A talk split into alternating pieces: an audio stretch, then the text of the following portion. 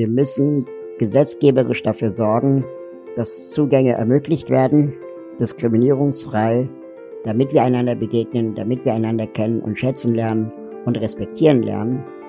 Und dann sinken die Barrieren in den Köpfen ganz, ganz automatisch. Herzlich willkommen zurück bei den Gesprächen von morgen. Hier spricht dein Host Jonathan und ich freue mich heute in dieser Episode mit dir in ein Thema einzutauchen, wo ich selber wahnsinnig viel lernen durfte und ja, enorm viel Freude daran hatte, ganz neue Perspektiven zu bekommen. Unser Gast heute ist Raul Krauthausen. Wir hatten die Freude, mit Raul gemeinsam an unserer dritten Leaders von Morgen Staffel zu arbeiten, wo es um das Thema Inclusive Leadership, Inklusion, Diversity, Belonging ging und da einen Tag mit Raul drehen durften. Und Raul ist Aktivist. Raul kennen vermutlich einige von euch aus dem Fernseher durch seine sozialen Engagements mit seinem Verein Sozialhelden oder durch seine Podcasts und viele andere Dinge, die dieser sehr, sehr umtriebige Mensch macht. Und Raul spricht über das Thema Barrierefreiheit und wie es uns gelingen kann, Begegnungen zu schaffen, dass das Thema Behinderung nicht mehr irgendwie ein Tabuthema ist oder wo man das Gefühl hat, da weiß man gar nicht, wie man richtig drüber sprechen kann, da hat man keine Berührungspunkte, sondern dass er sagt, nee, lass uns da Zugänge schaffen, lass uns schauen, wie Organisationen es schaffen können, tatsächlich behinderte Menschen in die Organisationskultur zu integrieren. Und er erklärt einfach, dass es ganz viele Dinge gibt, die nicht behinderte Menschen von behinderten Menschen lernen können. Ich will nicht weiter sprechen. Ich wünsche dir ganz viel Spaß beim Zuhören. Es ist eine wirklich tolle Episode geworden, wo ich mir sicher bin, dass es dir ähnlich wie mir geht und du viele, viele wertvolle Impulse mitnimmst. Raul, herzlich willkommen bei unseren Gesprächen von morgen. Ich freue mich total, dass du heute mit dabei bist. Hallo. Ich würde gerne einige Themen mit dir heute besprechen und vielleicht mal damit starten, so eine persönliche Einschätzung von dir, warum du glaubst, dass wenn vom Thema Diversity die Rede ist, warum die Dimension Behinderung häufig da nicht wirklich stattfindet, beziehungsweise eher nachgereiht stattfindet? Ähm, also ich würde sagen, es hat mehrere Gründe. Ein Grund ist garantiert, dass Menschen ohne Behinderung in ihrem Alltag behinderten Menschen einfach viel zu wenig begegnen viel zu selten begegnen, also im Vergleich zu Menschen mit Migrationshintergrund oder im Vergleich zum anderen Geschlecht oder anderen sexuellen äh, Orientierung. Und ähm, das äh, dann als zweiter Grund die Dimension äh Behinderung auch für viele, ähm, wenn es zum Beispiel um Unternehmen geht, äh, äh, eine Dimension ist, wo sie Angst haben, dass es was mit Kosten zu tun hat. Also für Unternehmen ist es relativ einfach, ich sag's jetzt mal salopp, eine Regenbogenflagge auf den Parkplatz zu stellen und zu sagen, ähm, äh, wir sind divers. Aber es ist dann eben für Unternehmen oft nicht so einfach und oft auch mit bürokratischen Hürden verbunden, wenn ähm, es darum geht, einen, keine Ahnung, barrierefreien Arbeitsplatz zu schaffen.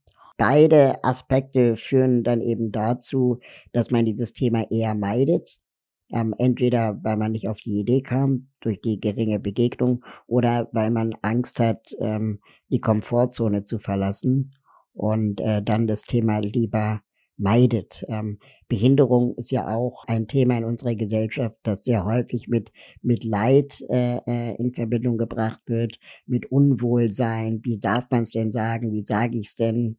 Oft fallen so Sätze wie, also ich an deiner Stelle, ich könnte das nicht äh, im Rollstuhl sitzen oder mit Behinderung leben. Das spricht dann oft eben auch diese, die eigene Angst vor dem Thema Behinderung aus.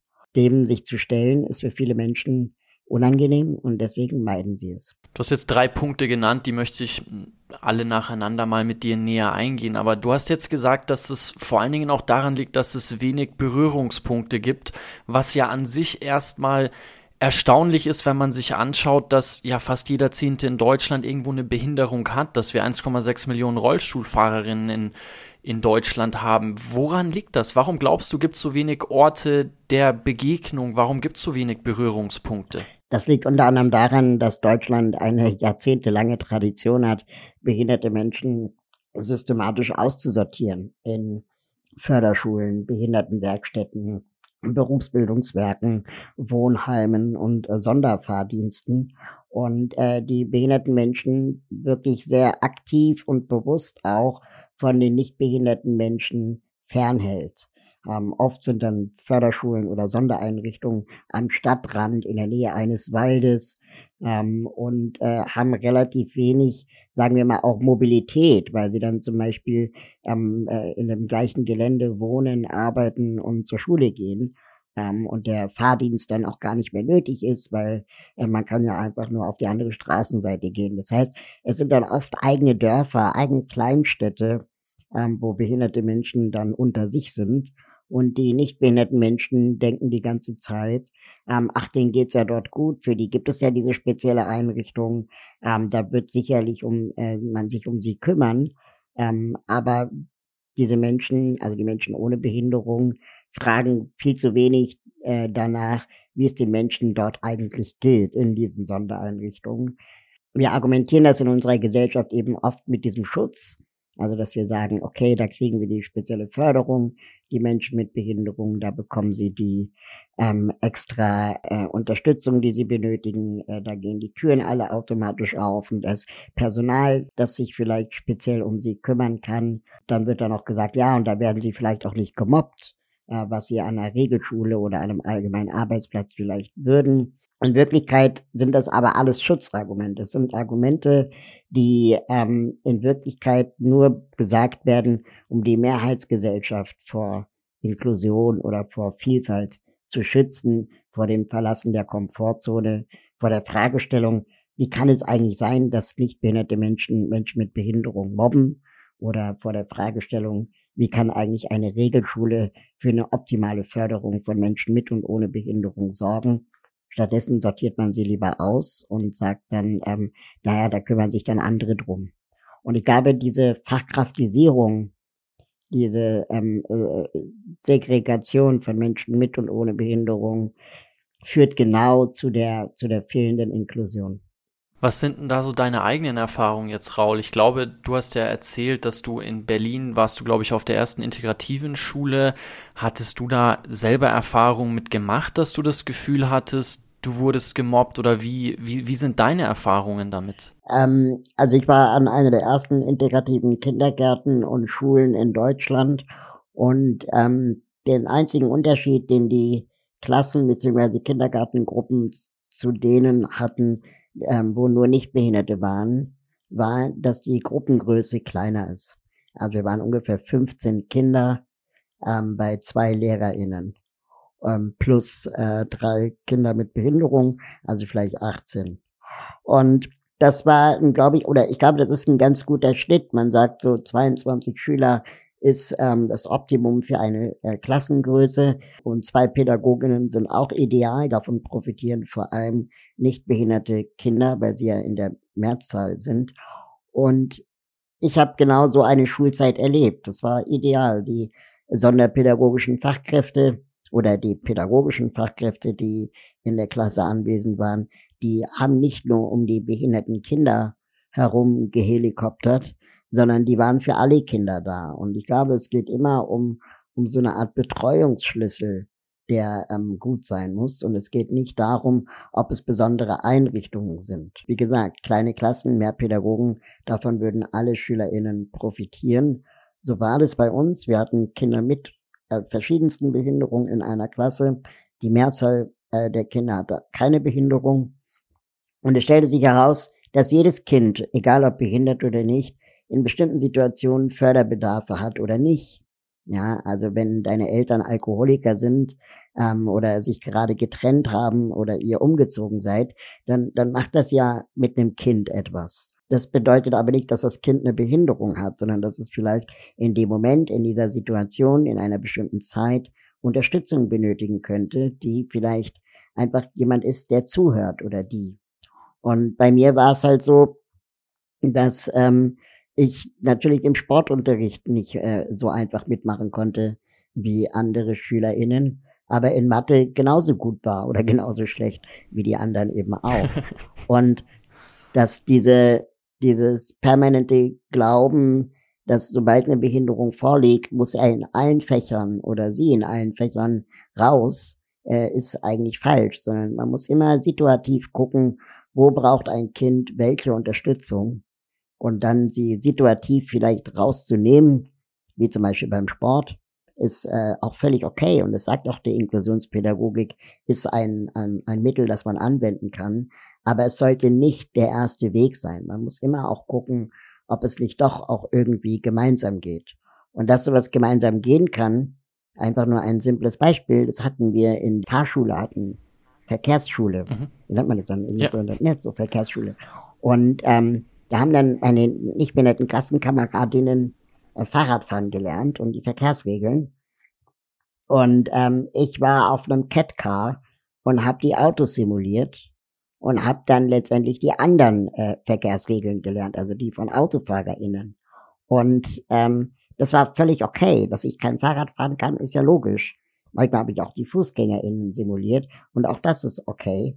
Ähm, auch das ist logisch. Und dass das nicht bedeutet hat, Raul bleibt zu Hause, während die anderen Verkehrsschule machen, sondern es bedeutet, Raul muss genauso die Verkehrsregeln können wie seine nicht behinderten Klassenkameradinnen. Was würdest du sagen, wie war das für deine Mitschülerinnen, also auf so einer inklusiven Schule zu sein und wie sind auch die Eltern damit umgegangen? Weil ich glaube, die Eltern spielen ja schon auch eine ganz zentrale Rolle.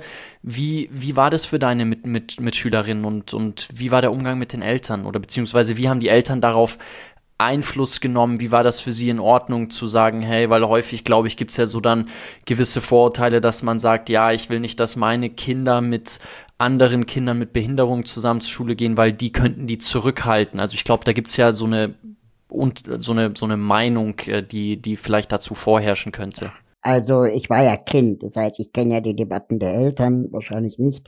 Ähm, aber als ich Kind war, wir waren seit dem dritten Lebensjahr, also in der Kindergartengruppe schon gemeinsam ein, ein, ein Verbund an Kindern. Es waren die gleichen Kinder, die mhm. dann auch gemeinsam auf die gleiche Grundschule gegangen sind. Und wenn, wenn Kinder gemeinsam miteinander aufwachsen, dann hinter, hinterfragen sie ja nicht, äh, wer, wer da neben ihnen plötzlich mit in der Kindergartengruppe ist, sondern es ist halt normal.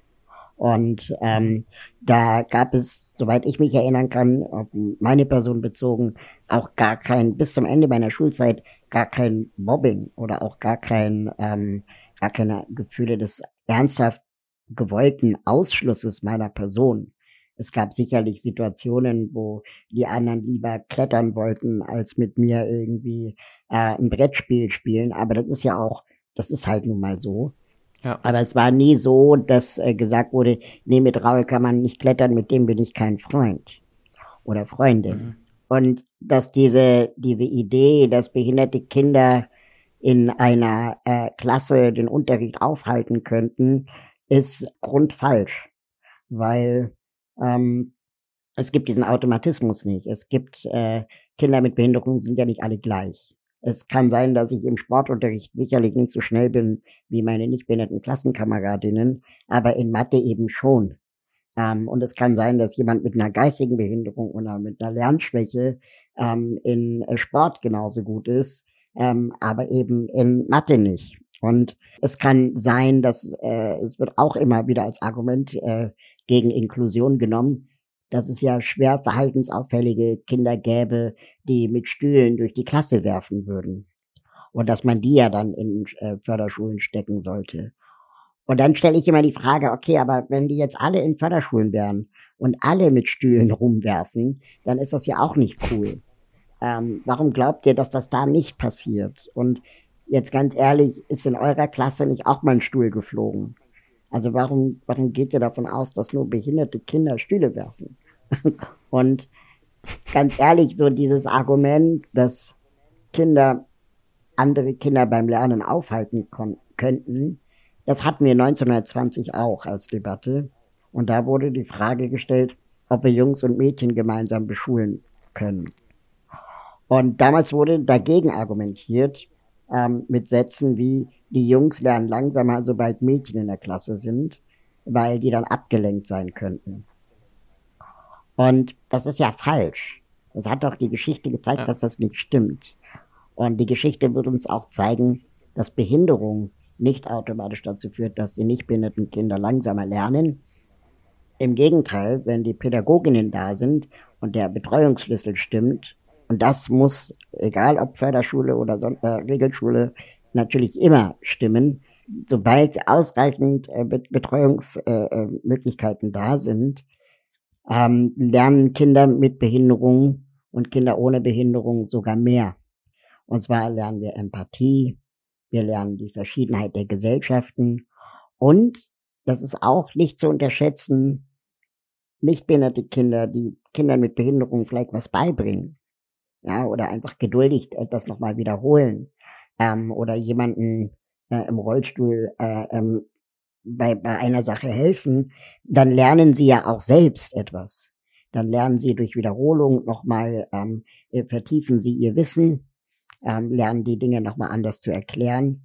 Oder eben sie lernen, dass man sich nicht schämen braucht, äh, wenn man mal Hilfe braucht.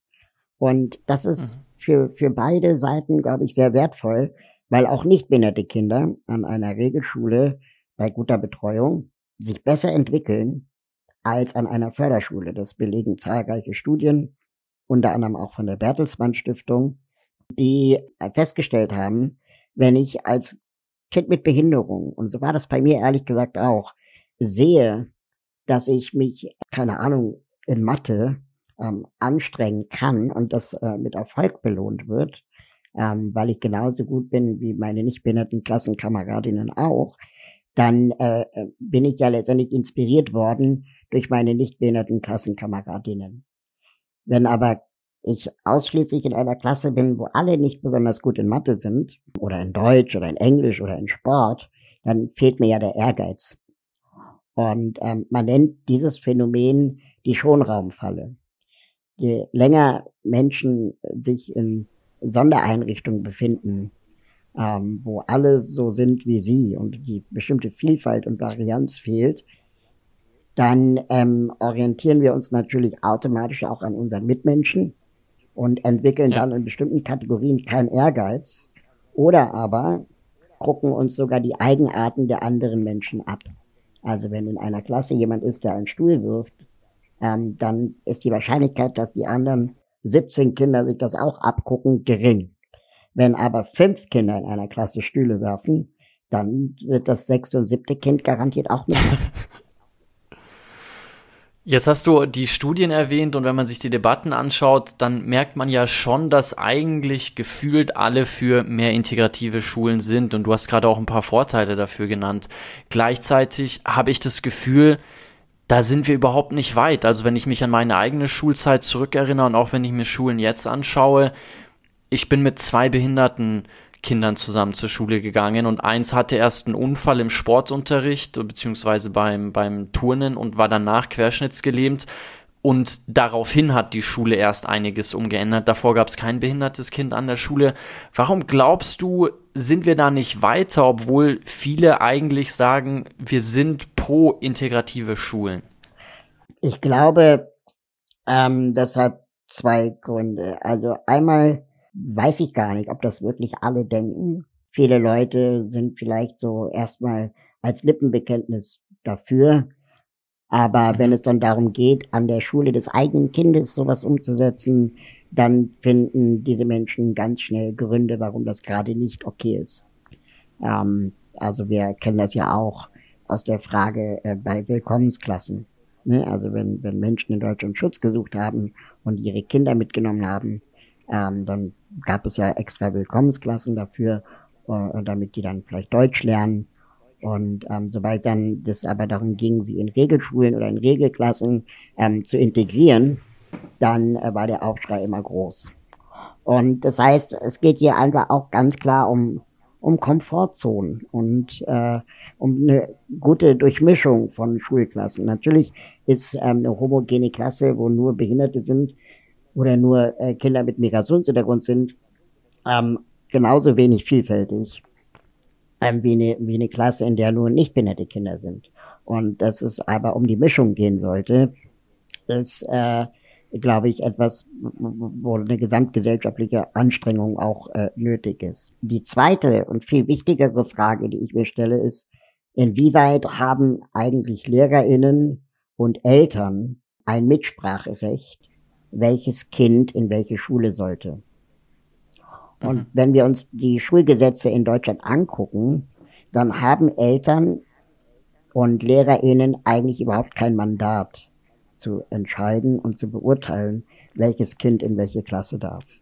Es würde ja auch keine Lehrerin sagen, ähm, ich unterrichte keine rothaarigen Kinder. Die sind aber sofort dabei zu sagen, ich unterrichte keine Kinder mit Behinderung. Und ähm, Eltern von nicht behinderten Kindern sind auch sofort dabei, wenn es darum geht, dass ein behindertes Kind in der Klasse sein sollte, sind sie sofort dabei zu sagen, ja, hm, also ich habe dann aber Sorge, dass dann der Unterricht langsamer vorwärts geht und so weiter. Aber sie würden das niemals sagen, wenn ein rothaariges Kind in der Klasse ist. Es gibt keinen Automatismus, rote Haare, guter Unterricht oder Behinderung, langsamer Unterricht. Ja? Ähm, und dass wir eigentlich viel mehr auch die, die Eltern und die LehrerInnen weniger anhören sollten, also viel weniger anhören sollten und auch viel weniger dem Kleinen beigeben, sondern viel mehr die Bedenken ausräumen.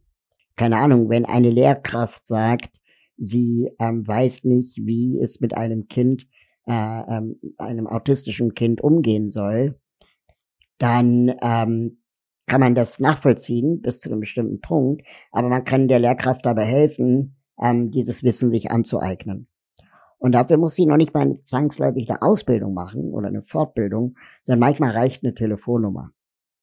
Einfach mhm. jemanden, den man anrufen kann und zu fragen, ey, ich habe hier ein Kind ähm, mit Autismus, äh, äh, hast du einen Draht für mich, wie ich im, keine Ahnung, Deutschunterricht äh, bei dem und dem Thema am besten ähm, umgehen kann. Das Kind ist so und so und ähm, ich brauche da mal kurz einen Tipp. Das nennt man zieldifferentes Lernen. Das macht man letztendlich bei talentierten Kindern auch. Wenn Kinder besonders gut sind in, in Deutsch oder in, in Mathematik, dann bekommen sie ja auch extra Aufgaben oft, ähm, damit sie ja. sich auch nicht langweilen. Und äh, genau das Gleiche kann man auch mit Kindern mit Behinderung machen. Und das ist eigentlich auch das Gebot der Stunde bei guter und moderner Bildungsarbeit, die auch in, in Universitäten gelehrt werden sollte und zunehmend auch gelehrt wird.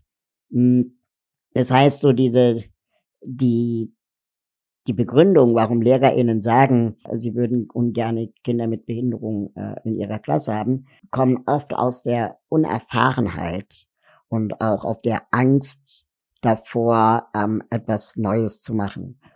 Und wenn sie dann danach schreien, dass sie nicht ausgebildet sind, ist die einzige Antwort, die ich denen dann gebe, dass Eltern behinderte Kinder vorher auch nicht ausgebildet waren. Und dass Kinder auch keine Ausbildung darin hatten. Und dass es einfach darum geht, die Kinder so zu nehmen, wie sie sind. Nämlich erstmal als Kinder. Und je jünger äh, äh, die Kinder sind, desto einfacher ist das eigentlich auch. Ähm, und dass wir dann eher gucken müssen, wie wir eine Überforderung von allen Seiten auch äh, äh, verhindern, aber gleichzeitig nicht vergessen, dass Forderung auch gut ist. Ja, also auch die Reibung auch gut ist für eine Gemeinschaft, dass wir auch mhm. ähm, aneinander, ja, sagen wir mal, auch uns aushalten lernen und dass eine Schule eine Schulklasse, wie wir sie alle erlebt haben, sowieso eine Schicksalsgemeinschaft ist. Ja, das sind die Kinder zusammengewürfelt aus der Nachbarschaft in der Regel und äh, gleichen Alters vielleicht noch, ja.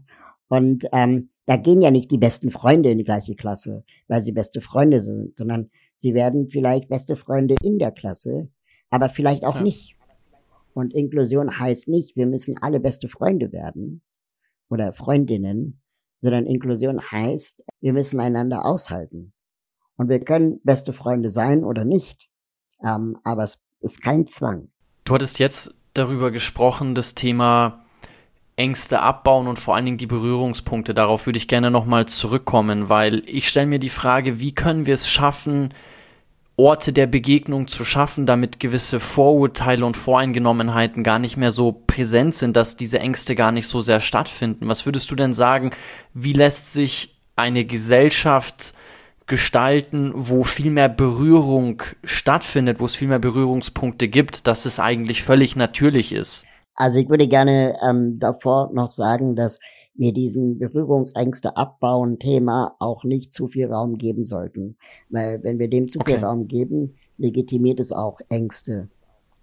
Und ja. ähm, das heißt, ich glaube, und, und darauf wollte ich eigentlich vorhin hinaus, es geht gar nicht so sehr darum, jemanden den Raum zu lassen, zu sagen, behinderte Kinder in meiner Klasse oder in meinem Kollegium möchte ich nicht, weil das ist dann Diskriminierung und das muss einfach unterbunden werden. Ähm, das heißt, das Einzige, was wir machen können, ist Orte der Begegnung schaffen, wo wir einander aushalten. Und äh, ein Ort der Begegnung könnte zum Beispiel der öffentliche Personennahverkehr sein. Die S-Bahn, die U-Bahn, die Straßenbahn, der Bus. Da verlieben wir uns ja auch nicht alle automatisch in unsere SitznachbarInnen und wir schlagen uns auch nicht die Fresse ein, in, äh, sondern wir halten im Zweifel einander aus. Und wir können uns ineinander verlieben, ähm, aber niemand in der, in, äh, im Verkehrsmittel äh, hat das Mandat zu sagen, du darfst nicht mitfahren. Mhm. Die einzige Person, die das Mandat hätte, wäre der oder die Schaffnerin. Und auch nur dann, wenn du kein Ticket hast. Wenn du ein Ticket hast, dürfte selbst der oder die Schaffnerin dich nicht rausschmeißen. Das heißt, der Ort der Begegnung funktioniert eigentlich nur dann, wenn der Ort barrierefrei ist. Also wenn ähm, das Verkehrsmittel eine Rampe hat oder einen Aufzug oder ich als blinder Mensch äh, ähm, den richtigen Waggon finde oder den, den richtigen Bus ähm, oder als gehörloser Mensch weiß, wann und wo ich aussteigen muss ähm, und das nicht nur akustisch angesagt wird, sondern vielleicht auch auf einem Bildschirm steht.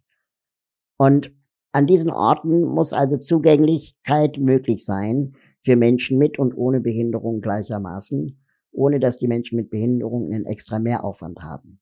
Und das kann man auch übertragen auf Schule.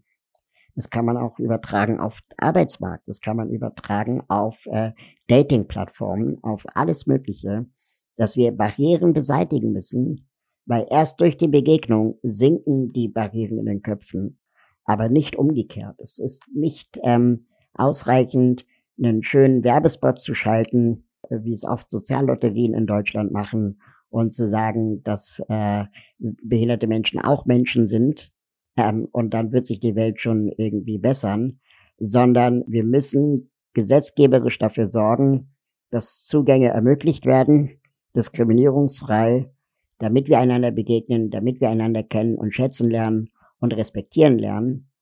Und dann sinken die Barrieren in den Köpfen ganz, ganz automatisch. Genauso wie, keine Ahnung, hunderte Jahre Kämpfe für Frauenrechte ja auch am Ende dazu geführt haben, dass Frauen nicht nur wählen äh, dürfen, endlich mal, sondern dass wir jetzt auch vor der Debatte stehen, warum Parteien eigentlich von Männern dominiert werden und ob es nicht sinnvoll wäre, auch dafür eine Parität zu sorgen. Das heißt, die Debatten gehen weiter. Die Debatten gehen tiefer. Wir entdecken immer mehr Ausschlüsse, je mehr wir uns mit diesem Thema beschäftigen. Aber das werden wir nicht durch Freiwilligkeit lösen können, sondern eigentlich nur durch Gesetze und Regulierung. Du bist ja jetzt, ich glaube, 40, oder Raul? Du bist 40 Jahre alt. 41. 41.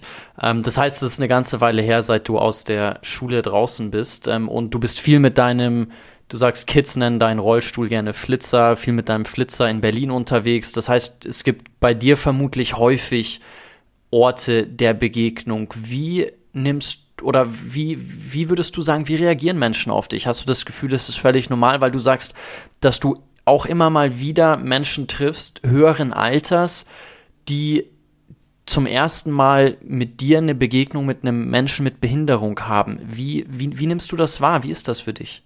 Ähm, also ich versuche das immer eher genereller zu beantworten und weniger über meine Erfahrungen zu sprechen, weil die ist ja auch nur eine Erfahrung. Ähm, ich würde sagen, dass, wenn ich das vergleiche mit meiner Schulzeit, ähm, wir gesellschaftlich schon viel weiter hätten sein können. Ähm, oder schon viel weiter sein könnten. Äh, ich habe das Gefühl, dass ähm, das, was damals in meiner Schulzeit möglich war, Kinder mit und ohne Behinderung lernen zusammen, heute nicht wirklich weiterentwickelt wurde. Dass das damals möglich schien und heute unmöglich abgetan wird. Das macht mir große Sorgen und äh, ich frage mich, was habt ihr in der Bildungspolitik eigentlich in den letzten 30 Jahren gemacht, so ganz, ganz ehrlich. Zweite Phänomen, das ich beobachte, ist, dass ältere Menschen zwar mehr Lebenserfahrung haben, aber wie du sagst, ähm, trotzdem behinderte Menschen oft sehr häufig der erste Mensch sind, auf den diese älteren Menschen dann treffen, der eine Behinderung hat und man dann immer wieder so ein, in so ein ähm, Erklärmodus kommt und so eine Vorbild, Vorzeigefunktion hat und dann letztendlich auch, so erlebe ich es oft, die Verantwortung spürt, jetzt bloß einen guten Eindruck zu hinterlassen als behinderter Mensch, damit mein Gegenüber, das total verunsichert ist, was man ja sofort anmerkt, jetzt bloß nicht äh, äh die, die Menschen mit Behinderung in der falschen Schublade einsortiert. Gleichzeitig sehe ich aber auch durch, keine Ahnung, Social Media oder auch durch die ähm, zunehmenden Vielfaltsdiskurse in den Medien und auch zunehmender Vielfalt in den Medien, jüngere Menschen offener mit diesem Thema umgehen. Ich weiß nicht, ob das was ausschließlich mit Medien zu tun hat oder einfach vielleicht auch mit der, mit der Flexibilität im, im Geiste, ähm, sich auf neue Situationen einzustellen als jüngerer Mensch. Ähm, aber da beobachte ich schon, dass es da eine größere Offenheit und auch Neugier gibt, die weniger voyeuristisch oder ängstlich ist, sondern wirklich dann oft auch gemeinsame Themen gesucht werden. Und bei Kindern würde ich sagen, war die Neugier immer gleich groß.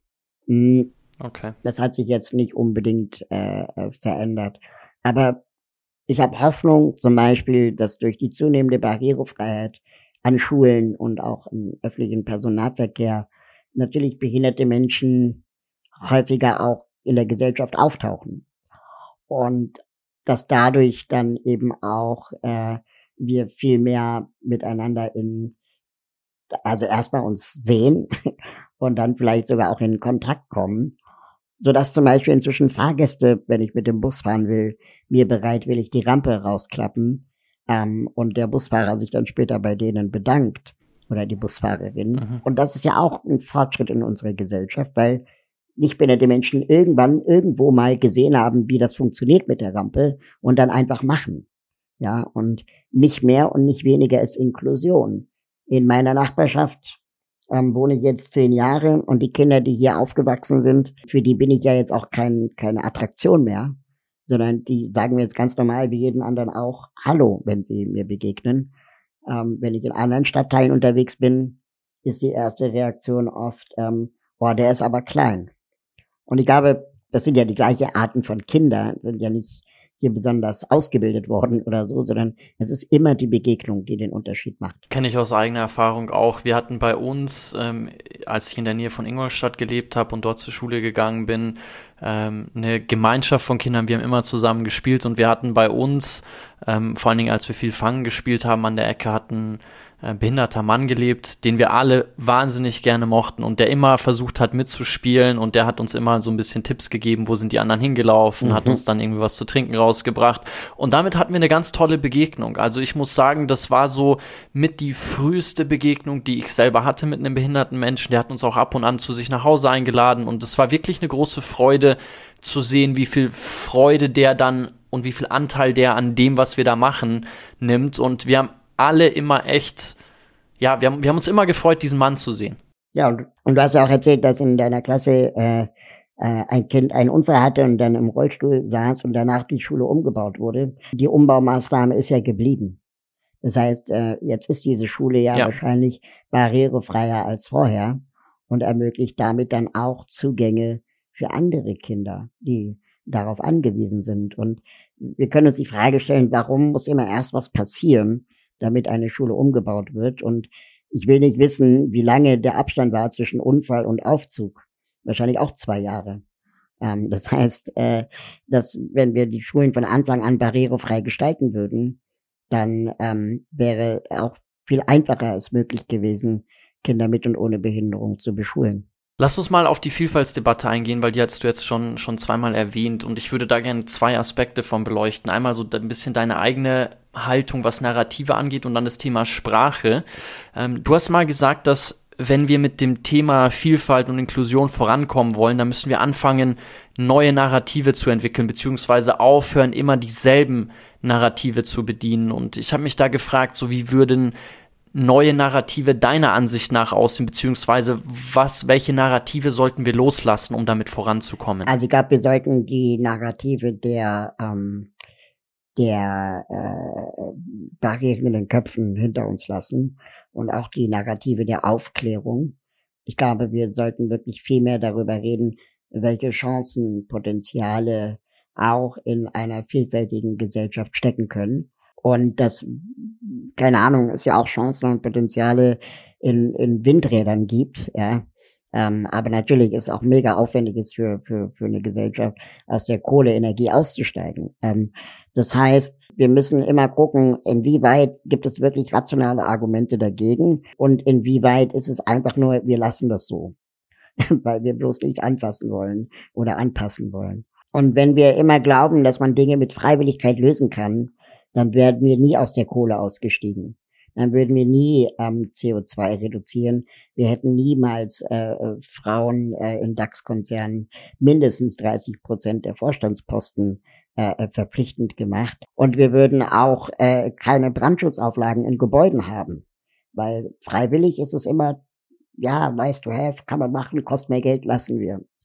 Und ähm, wenn, wenn wir aber darüber reden, dass sowas einfach gesellschaftlich ein Standard sein sollte, dass man sich daran messen lassen kann, auch vielleicht mit anderen Nationen, dass Unternehmen sich auch untereinander vielleicht daran messen lassen, wie vielfältig sie sind. Und dann stellen wir plötzlich fest, und das zeigt ja auch der einheitssächsische Raum, gerade bei den großen IT-Konzernen, dass wenn ähm, Vielfalt in der Belegschaft vorhanden ist, ähm, die, die Produkte oft auch besser werden.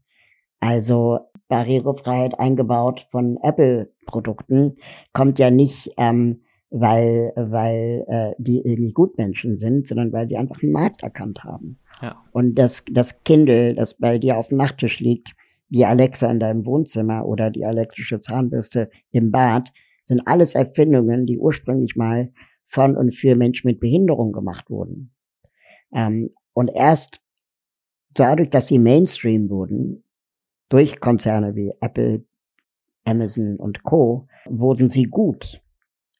Und ich glaube, so muss man das sehen. Vielfalt als Innovationsmotor betrachten, aber auch als Hort der Menschlichkeit. Also auch, dass man sagen kann, okay, es ist okay, dass man nicht alles kann. Es ist okay, dass wir nicht ständig äh, dem nächsten Elon Musk hinterher eifern müssen, sondern dass wir auch mal Schwäche zeigen dürfen. Und dann aber eben auch zu gucken, wie können wir eine Gesellschaft gestalten, in der wir gerne leben wollen.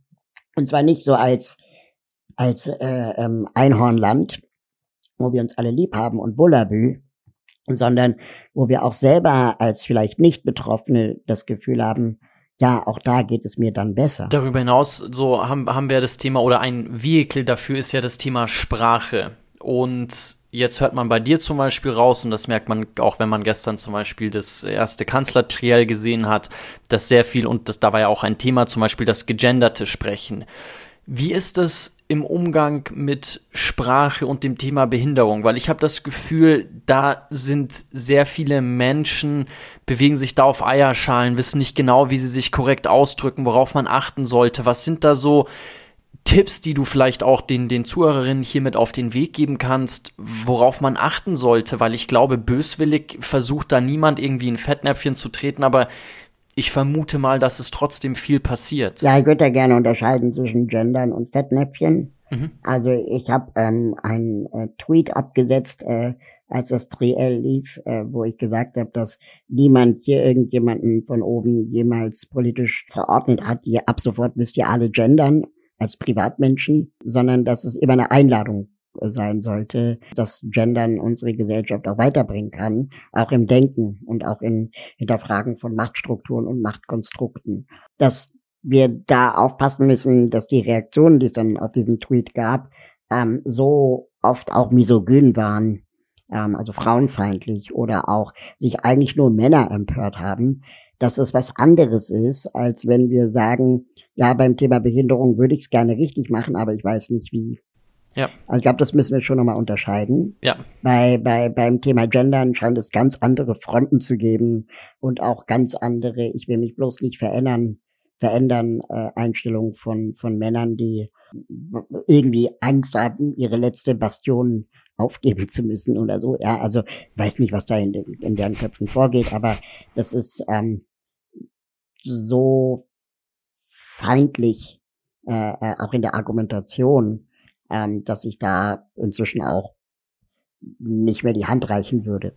Ja, also du hast niemand verpflichtet dich, wenn du sagst, du willst nicht gendern, dann hast du halt freiwillig entschieden, ein Arschloch zu sein. So, okay, da musst du halt mit den Konsequenzen leben. Genauso wie man halt äh, das N-Wort nicht mehr sagt und du es trotzdem sagst, dann hast du auch die Wahl gehabt, äh, ein Arschloch zu sein oder nicht. Mhm. Ja. Ähm, beim Thema Behinderung, glaube ich, hat es noch viel mehr mit dieser Unerfahrenheit zu tun. Also äh, ich höre ganz oft, wie nicht behinderte Menschen mich korrigieren, wenn ich das Wort behindert gebrauche. Und dann nicht Betroffene mir sagen, ja, also äh, sag lieber Handicap oder Special Need oder herausgefordert oder anders begabt oder beeinträchtigt. Behindert ist doch so ein böses Wort. Und dann denke ich so, nee, Betroffene wählen das Wort behindert für sich selbst aus, weil es eine, erstmal eine neutrale Beschreibung ist. Es ähm, ist deswegen unter anderem neutral, weil es offen lässt, ob ich behindert bin oder ob ich behindert werde als Mensch. Also ich bin behindert, ich kann nicht laufen, ich habe eine angeborene äh, äh, Behinderung, aber ich werde ganz oft auch behindert durch fehlende Aufzüge, durch Treppen, durch zu hohe Stufen äh, oder auch dadurch, dass, keine Ahnung, bürokratisch ich ganz andere Schlachten zu schlagen habe als du vielleicht. Ähm, mit Krankenkassen, mit Sozialbehörden und so weiter.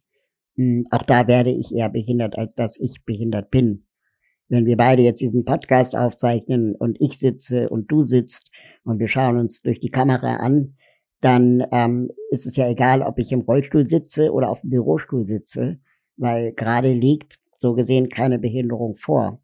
Im Gegenteil, vielleicht ist sogar meine Behinderung ähm, der Grund für diesen Podcast. ähm, vielleicht ist es sogar meine Expertise in dem Moment. Definitiv. Ähm, und, ja. und der Anlass dafür. Hm, das heißt, wenn Leute das Wort Handicap herausgefordert, Special Need oder anders begabt ähm, äh, sagen, dann sagen sie das aus einer Unsicherheit, weil sie sich schämen, das Wort Behinderung oder behindert zu gebrauchen und benutzen letztendlich Euphemismen, ähm, reden etwas schöner, als es vielleicht sein müsste. Mm. Und Handicap ist so ein beliebtes deutsches Wort, äh, das wirklich witzigerweise nur im deutschsprachigen Raum so auch gebraucht wird. Ähm, Im angelsächsischen Raum äh, ist das Wort Handicap eigentlich äh, total nicht okay. Ähm, die Behinderten-Community äh, lehnt dieses Wort dort komplett ab und ähm, sagt, nein, wir, wir bevorzugen disabled people, ähm, weil es eben behinderter Mensch übersetzt wäre und es eine Selbstbezeichnung der, der Betroffenen ist, die gewählt wurde. Und wenn man das negiert und wenn man das mir abspricht als Erfahrung und auch als Wunsch, dann kann man auch wieder davon ausgehen, dass die Person behindertenfeindlich agiert. So wie wenn jemand sagt, ähm, äh, ich gendere nicht. Aber das tun die meisten dann nicht mehr, wenn man sie einmal aufgeklärt hat. Ähm, die, die sehen das dann ein, tun sich vielleicht die ersten zwei Tage schwer und dann haben sie es angenommen der neue Begriff, wenn ich das richtig äh, verortet habe, dafür, wenn Menschen ohne Behinderung jetzt dir als Mensch mit Behinderung versuchen zu erklären, wie du damit umgehen solltest, ist Ablesplaining, oder? Ja, beziehungsweise Ableismus als äh, Ismus ja. dann eben, genau. Hast du damit, pass, passiert das häufig und im, wie, wie, wie gehst du damit um? Ähm, du, das passiert sehr häufig. Ähm, ich versuche manchmal fünf gerade sein zu lassen, weil ich auch nicht immer 24-7 Behindertenrechtsaktivist sein möchte. Ja, also ja. ich bin ja auch irgendwie eine Privatperson und hab's dann auch mal eilig und habe nicht immer Lust, äh, den Erklärbär zu machen.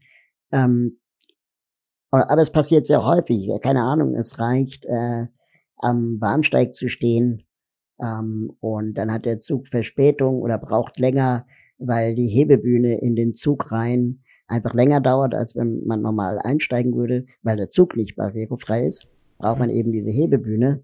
Und äh, dann schaltet sie übers Gleis durch die Lautsprecher ansagen, ja, der Zug verspätet sich, wir haben hier noch einen Rollstuhl. Und da wird ja dann meine Person völlig negiert. Da werde ich ja auf den Rollstuhl komplett reduziert und das Problem ist der Rollstuhl und nicht die fehlende Barrierefreiheit des Zuges. Ähm, und das passiert häufiger, als man denkt. Wildfremde Menschen fragen mich nach meiner Diagnose, ob ich Sex haben kann, ähm, wollen wissen, wie oft ich mir schon Knochen gebrochen hätte, ob meine Partnerin auch eine Behinderung hätte.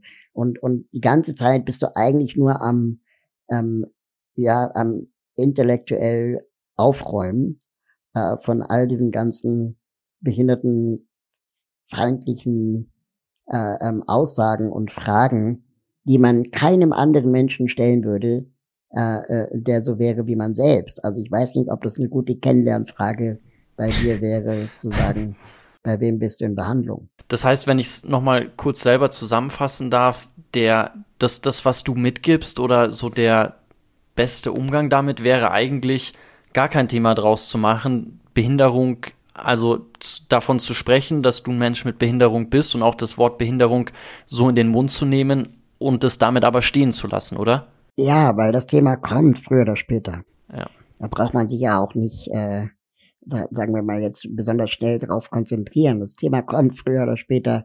Viele Menschen mit Behinderung, auch ich, äh, ähm, habe das soweit internalisiert, dass ich natürlich merke, dass mein Gegenüber unsicher ist und dann natürlich auch diese Unsicherheit versuche im Laufe der Zeit zu nehmen.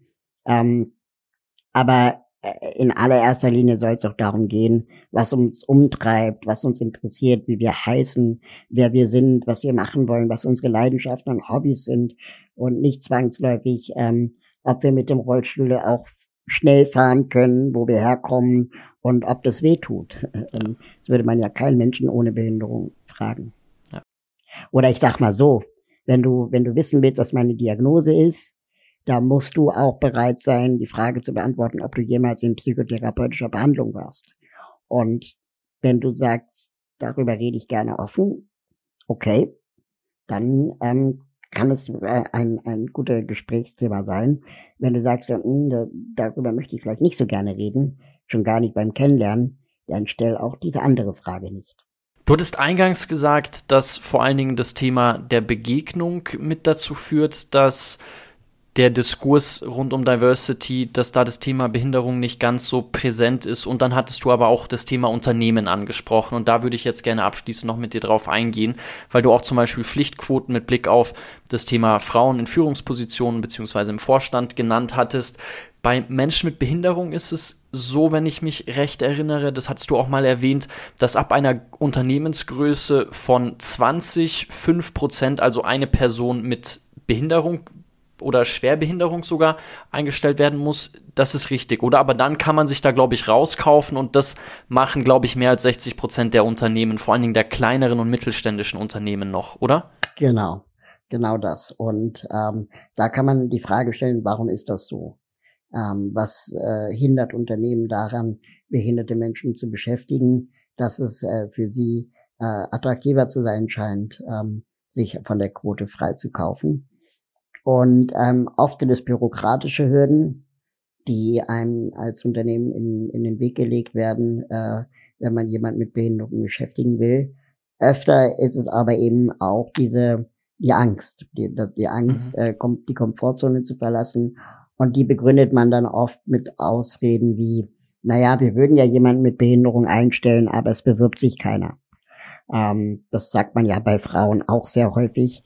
Ja. Ähm, aber man muss dann natürlich auch äh, berücksichtigen, dass oft die Bewerbungsverfahren, Bewerbungsprozesse oder auch die Jobbeschreibung so geschrieben sind, dass ich als Frau oder als Mensch mit Behinderung mich gar nicht angesprochen fühle, beziehungsweise vor lauter Barrieren bei der Website, äh, wo ich mich bewerben soll, keine Ahnung, überhaupt nicht klarkomme. Oder dass äh, vielleicht die Ausbildung, die vorher ähm, benötigt war, äh, um diesen Job ausführen zu können, äh, auch gar nicht barrierefrei möglich war. Das heißt, ähm, man muss viel mehr gucken, und da gibt's auch Möglichkeiten, wie man einen Job auf Menschen zuschneiden kann. Das nennt sich Job Carving, also Jobschnitzen.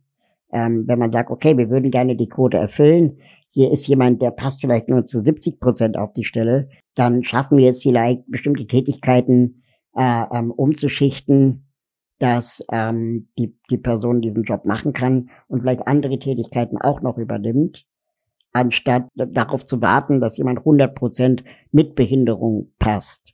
Mm, und die andere äh, ähm, Möglichkeit, die auch wichtig ist, ist, denke ich, Headhunting. Wir müssen viel mehr über Headhunting reden, also über das gezielte Suchen von BewerberInnen mit Vielfaltsmerkmalen, weil wir wissen auch aus zahlreichen Studien, dass Thomas eher Thomas einstellt. Ja. ähm, aber Thomas stellt weniger Jacqueline ein. Ja. Und ähm, deswegen müssen wir vielleicht gezielter auch headhunten. Und da gibt es auch Möglichkeiten, beispielsweise bei Berufsbildungswerken mal zu schauen, wer sind denn da eigentlich die AbgängerInnen mit Behinderung. Berufsbildungswerke bilden ausschließlich Menschen mit Behinderung aus in IHK-Berufen und äh, machen da auch IHK-Abschlüsse. Und dann einfach da zum Beispiel mal zu schauen, okay, wir gehen mal ganz aktiv auf deren Jobmesse, auf deren Tag der offenen Tür und werben die Leute an. Kannst du uns da im Nachgang, Raul, vielleicht ein, zwei Links schicken, die ich hier in der Beschreibung dann verlinken kann, wo man vielleicht draufklicken kann? Gibt es da so ein paar Tipps, die du noch geben kannst, wo ich jetzt ähm, dann selber auch suchen könnte, beziehungsweise alle, die hier zuhören? Ja, ich schicke dir gleich mal einen Link, äh, sieben Tipps für Unternehmen, wie sie behinderte BewerberInnen finden können. Super, vielen Dank dir.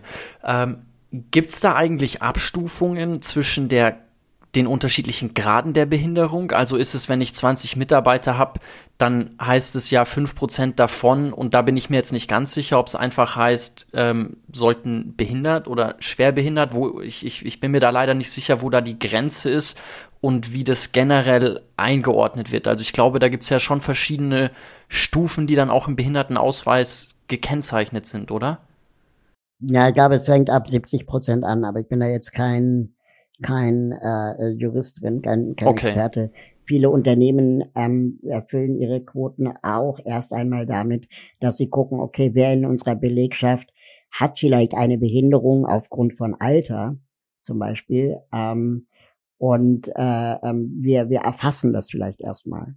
Das ist auch eine, eine Maßnahme, die man machen kann. Allerdings ist es datenschutzrechtlich nicht so einfach, weil natürlich äh, MitarbeiterInnen nicht verpflichtet sind, ihre Behinderung preiszugeben. Es gibt Workarounds, wo dann Unternehmen vielleicht nicht fragen, ey, wer von euch ist behindert, sondern Unternehmen eher fragen, welche Barrieren ähm, äh, äh, gibt es bei uns im Betrieb und wo könnte man was tun, meinetwegen auch mit anonymen Eingaben und dann eine Kultur schafft im Betrieb, dass man sich nicht mehr dafür schämen muss, behindert zu sein. Raul, du bist leider oder in dem Fall zum Glück ein, ein, sehr gefragter Mann. Du musst gleich weiter. Deswegen kann ich leider nur noch eine kurze abschließende Frage stellen. Aber ich würde gerne noch bei diesem Thema bleiben. Ähm, große Unternehmen tun sich ja da verhältnismäßig leichter, weil die auch ganz andere Infrastrukturen haben. Was würdest du sagen, was gibt's für Möglichkeiten, wie sich oder was sich kleinere mittelständische Unternehmen abschauen können, was größere Organisationen schon richtig machen, um noch mehr Quoten zu erfüllen, um noch mehr Vielfalt, vor allen Dingen, wenn wir auf das Vielfaltsmerkmal Behinderung schauen, dieses Thema noch viel präsenter zu machen? Also es gibt zahlreiche Untersuchungen, dass ähm, die erste Bewerberin mit Behinderung, der erste Bewerber mit Behinderung die größte Hürde für Unternehmen darstellt. Sobald Unternehmen einmal realisiert haben, dass ähm, es eigentlich gar keinen großen Unterschied macht, ob jemand im Betrieb eine Behinderung hat oder nicht, und in meisten Fällen vielleicht sogar eine Bereicherung des Betriebs ist, dann äh, ist der zweite, dritte und vierte Mensch mit Behinderung im Unternehmen auch gar nicht mehr die große Herausforderung.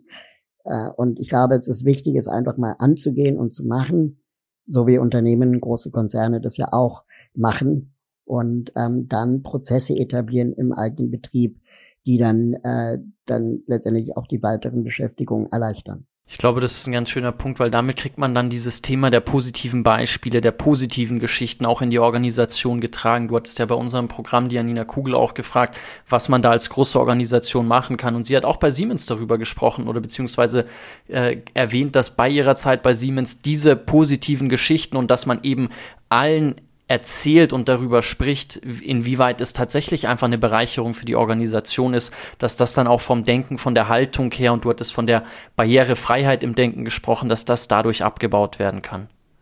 Wobei ich es in dem Moment auch wichtig finde zu sagen, ähm, wenn behinderte Menschen jetzt mal nicht inspirieren und mal nicht bereichern, sondern einfach nur stinknormal ihren Job machen, dann muss das genauso okay sein. Also ja. ich möchte jetzt nicht deswegen eingestellt sein, weil ich alle anderen irgendwie glücklich mache, sondern weil vielleicht auch meine Leistung gewertschätzt wird. Und das ist auch das, was immer dann hinter diesem Begriff Quotenfrau oder Quotenbehinderter steckt, dass man dann sich darauf auch wieder reduziert fühlt. Ähm, nein, ich möchte dafür eingestellt werden, was ich kann.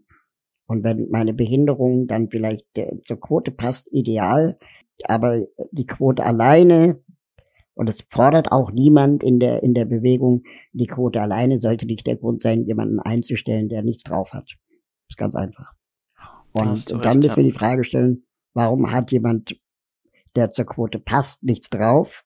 Und dann stellt man fest, okay, vielleicht weil die ganze Ausbildungsmaschinerie, die vorher gelaufen sein muss, gar nicht barrierefrei oder gar nicht ähm, für Frauen äh, ähm, offen war.